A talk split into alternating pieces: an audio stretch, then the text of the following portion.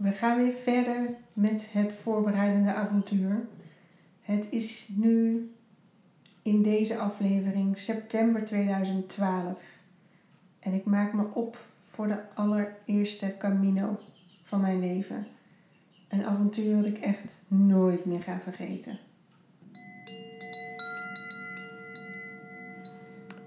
Woensdag 5 september 2012 in beeld. Vandaag heb ik weer een uitzoekdag. Ik ben er nog niet achter of ik er rustiger van word, of juist niet. Red ik het wel? Kom ik wel ginds en meer van dat? Ik ben vandaag wel weer diep geraakt door een verhaal over de Camino. Tijdens mijn zoektocht naar zekerheid stuitte ik op een aflevering van de wandeling.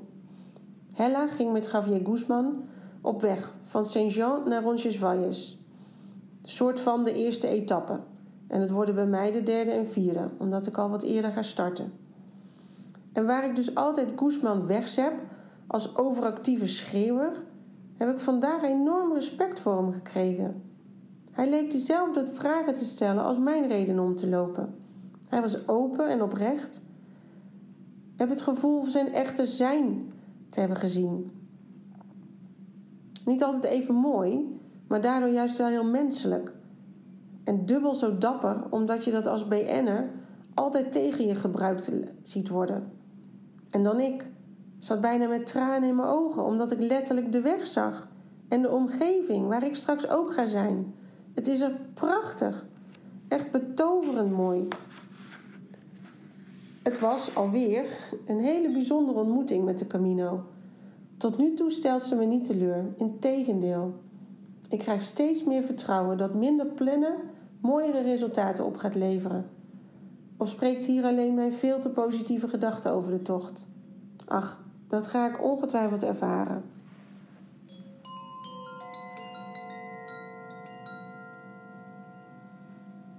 Dinsdag 11 september 2012. Toeval of teken? De wandeling van afgelopen weekend hing weer aan elkaar van bijzondere momenten.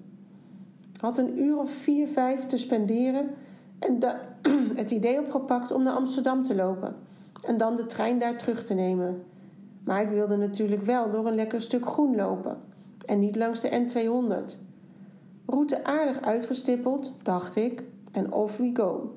Ik start langs het water richting Spaandam en word daar elke keer geraakt over hoe mooi het daar is. Zo stil en vredig, zeker in de ochtend. Als die voorspelde warmte de mistwolk over het water laat trekken. Wauw. Maar toch, Spaarndam is verder dan ik dacht en pas na drie kwartier loop ik dat dorpje uit. Hmm, hoe ver was het ook alweer naar Amsterdam? De kaart laat nog een dorpje zien dat ik altijd al wilde zien. Haarlemmerliede. Dus langs de Mooie Nel, richting Penningsveer en door naar Haarlemmerliede. Hé, hey, een spandoek van Open Monumentendagen. Een oud fort. Dat hoort bij de vesting van Amsterdam. Tja, wikken, wegen. Als ik dit doe, kan dat niet meer. Maar waar ga ik voor? Plan of beleving? Ik kies voor B. Eenmaal richting het fort roept een vrouw naar me: hey, een echte wandelaar! Met lichte trots, merk ik, geef ik haar een volle glimlach. Haar man komt naar me toe. Train je voor iets speciaals? Ik knik. Voor Santiago misschien? Ja, in één keer goed, antwoord ik volmondig. De held tegenover me had hem ook gelopen. Vanuit Haarlem helemaal, de bikkel. Wat een goed besluit om Amsterdam te laten varen en gewoon voor de dag te gaan.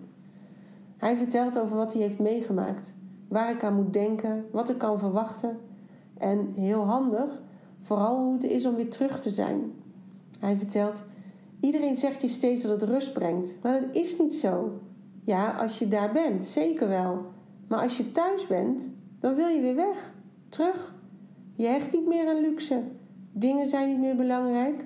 Mensen en waarden des te meer.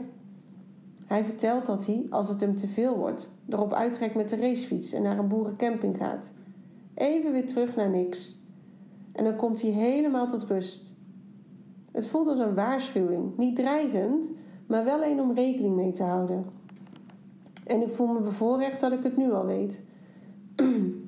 Na nog wat tips te hebben gegeven, uitgewisseld is niet het goede woord, want wat kan ik hem nou als tips geven? Ik moet nog gaan. Loop ik verder naar een alleraardigst marktje bij het fort. Twee heerlijke potten verse jam gaan mee in de tas. In Haarlemmerliede, een stukje verderop, zie ik een snoepig schoolplein met Jip en Janneke tekening op de muur. Oh, denk ik, wie wil er nou niet bij Jip en Janneke op school zitten? Die kinderen zullen zich toch koning voelen? Om de bocht ligt een schattig pleintje met eraan een kerk. Daar moest ik maar eens een kaarsje aan gaan steken, bedacht ik me. En als ik voor die kerk sta en snel omhoog kijk, zie ik voordat ik naar binnen ga het beeld van de heilige Jacobus. Knijp me echt. Dat is toch grappig? Jacobus, Santiago, Camino. Of kennen jullie die geschiedenis niet? Dan vertel ik daar volgende keer wat meer over. Anyway, die hele reis naar Santiago gaat om de laatste rustplaats te bezoeken van Jacobus, de beschermheilige van de pelgrims. Die ligt begraven in de kerk van Santiago. Ik begin de dag als teken te zien en besluit binnen bij het branden van de kaars te vragen of Jacobus ook mij straks als pelgrim wil beschermen op mijn camino. Het voelt heel bijzonder in dat sobere, maar mooie en verder lege kerkje. Ik weet het niet zeker, maar ik denk dat hij ja zei.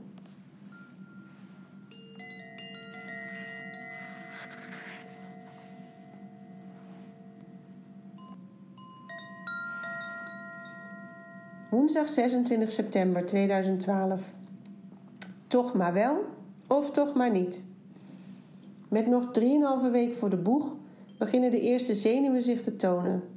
Rare zenuwen hoor, want eigenlijk heb ik alleen maar heel veel zin om naar Zuid-Frankrijk af te reizen. Maar toch wat nerveuze kriebels zo nu en dan. Bij het mijmeren over of korte stukjes tekst uit een boek die blijven hangen. Misschien is het vooral het gevoel dat ik eigenlijk niet kan geloven dat ik dit ga doen. Ga ik echt een hele week van huis, weg bij mijn lief en bij de jongens, en ik een week met mezelf? Kan dat wel goed gaan? Het gaat een emotionele reis worden, lees ik overal. Prima, emoties kan ik aan. Maar soms denk ik ook: wat nou als ik niet meer stop met grienen? Ik hoop toch dat ergens tussen Pamplona en Schiphol die tranen een beetje opgedroogd zijn. Het staat zo luller in die aankomsthal. En ik ben ook benieuwd waar die emoties dan mee te maken hebben. Ik heb de overtuiging dat er ook in mij knelpunten zitten.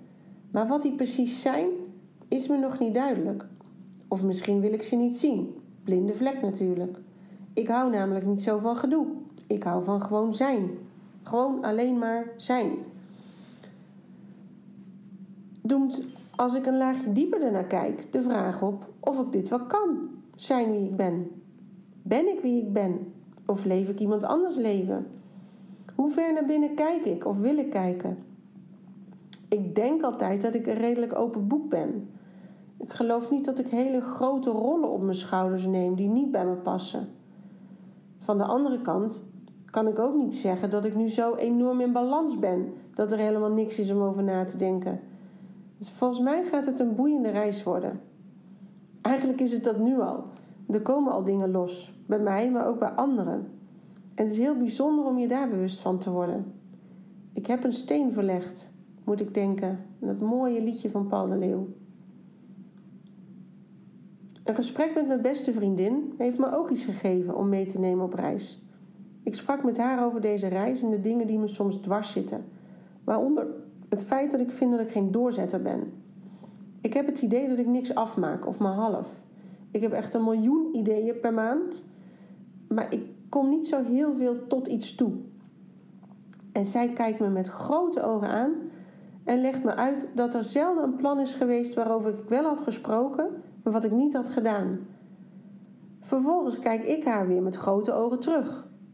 Echt? Doe ik echt de dingen waar ik het over heb? Is toch vreemd als je dat niet herkent in jezelf? Misschien mijn eerste leerpuntje voor deze eerste week. Een ander, nog zo'n lief vriendinnetje, vroeg of ik voor haar een steen mee wilde nemen. Veel pelgrims nemen stenen mee voor anderen thuis. En die laten ze onderweg ergens achter. Al dan niet met begeleidende woorden. Je laat dan ook voor hen iets daarachter, zodat zij thuis verder kunnen. Zo loop je er toch, toch weer niet alleen voor jezelf, maar ook voor anderen. Mijn vraag bracht haar tranen in ogen. Um, zullen we dan maar doen, die steen? vroeg ik met een glimlach. Het schatje. Ik denk dat ik haar volgend jaar zelf mee wil nemen. Buen camino, lieve mensen, ook op jullie weg hier thuis.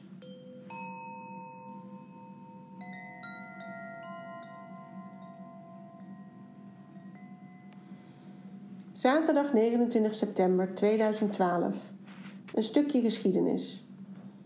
Nu ben ik al een paar weken aan het schrijven over mijn Camino en de route naar Santiago, maar ik kan me voorstellen dat de betekenis van de reis niet voor iedereen even duidelijk is. Daarom ook een stukje achtergrondinformatie, waardoor hopelijk duidelijk wordt waarom het me zo bijzonder lijkt om die route te lopen, al is het dan in etappes. De pelgrimsroute naar Santiago de Compostela heet eigenlijk de Jacobsweg. In het Spaans de Camino, dat betekent de weg.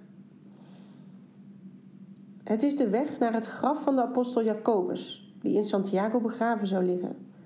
De route die ik ga lopen is de Camino Frances, een middeleeuwse route vanuit de Pyreneeën die via Pamplona, Estella, Logroño, Burgos, León, Astorga en Ponferrada naar eindpunt Santiago leidt. Deze route is al in de 11e eeuw ontstaan. De oorspronkelijke route is nog veel ouder. Voor sommigen is Santiago ook niet het eindpunt, die lopen door naar Finisterre, het meest westelijke puntje van Europa, letterlijk het einde van de wereld. De Romeinen noemden het zo.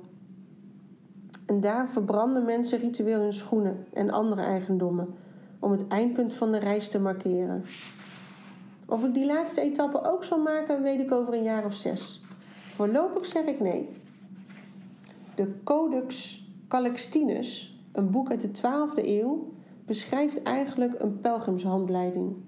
Hierin worden verschillende routes genoemd in Frankrijk. Drie daarvan komen samen in Saint-Jean-Pied-de-Port, aan de voet van de Pyreneeën. En nog altijd is dat de bekendste startplaats voor heel veel pelgrims. Zelf ga ik twee dagen eerder in Saint-Palais starten.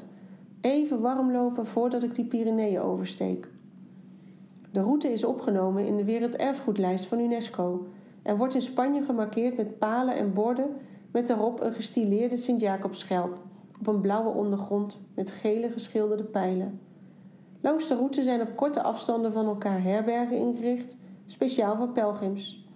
En op vertoon van je pelgrimspaspoort wat een soort stempelkaart is, kun je tegen een heel laag tarief overnachten en aanschuiven voor een eenvoudige maaltijd. En als je op je pelgrimspaspoort kunt aantonen met stempels die je onderweg verzamelt, dat je minimaal de laatste 100 kilometer tot Santiago hebt gelopen of gefietst, krijg je een oorkonde. Dat is de Compostela. Waarom heet die nou zo? Omdat men zegt dat de Camino de weg van de sterren zou zijn. De route ligt op de leilijnen van de aarde, waardoor het een hele grote aantrekkingskracht heeft op veel mensen. Ook ligt de route onder de Melkweg, zoals de geschiedenis schrijft. Een bijzonder fenomeen, wat bijzondere ervaringen met zich meebrengt. Als je de boeken mag geloven, gaat dat zeker waar worden. Ik ga het ervaren en ik ga erover schrijven. Buen camino.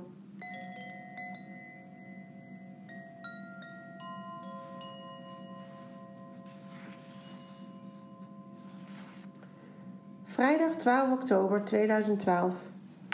Laatste week. Allereerst mijn excuses. Een oplettende medelezer wees me erop dat er twee foutjes staan in mijn vorige verhaal. Onbedoeld klopt het dus niet precies, maar ik denk dat jullie een aardig idee hebben gekregen over het bijzondere van de weg. En dan nu de laatste week van voorbereiden.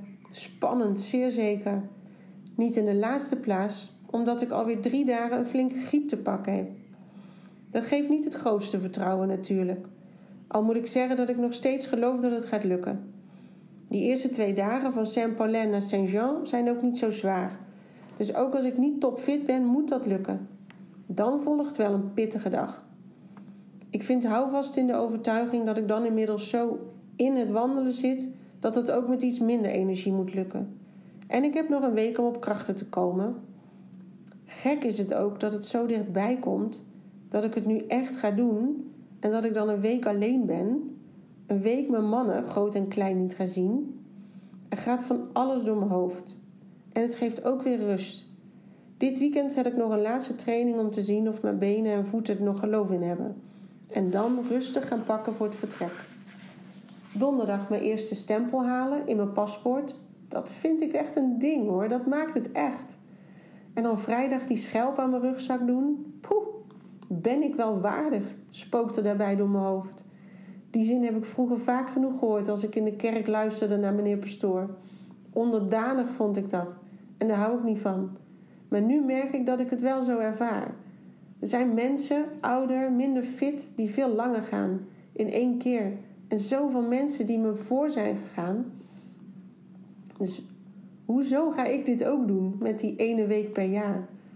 En toch, ik geloof, en volgens mij heb ik dat al vaker gedeeld, iedereen loopt zijn eigen camino. Dus ook ik. Op dit moment kan ik, als ik voor mezelf spreek, niet zes weken van huis. Het kan niet, het past niet, ik wil het niet, het voelt niet goed. Maar ik ga de beleving van de Camino heel graag aan. Dus ja, in dat opzicht denk ik zeker dat ik me een waardig pelgrim mag noemen. Vanaf volgende week dan. Want een stempel is wel het minste dat als bewijsdienst. En als ik de dag daarna met mijn knap of ja, rugzak, stok en mantel of poncho en schelp verzamel, dan zal ik zeker een paar eeuwen terugdenken. Vol respect voor al die pelgrims die me zijn voorgegaan. Buen camino allemaal.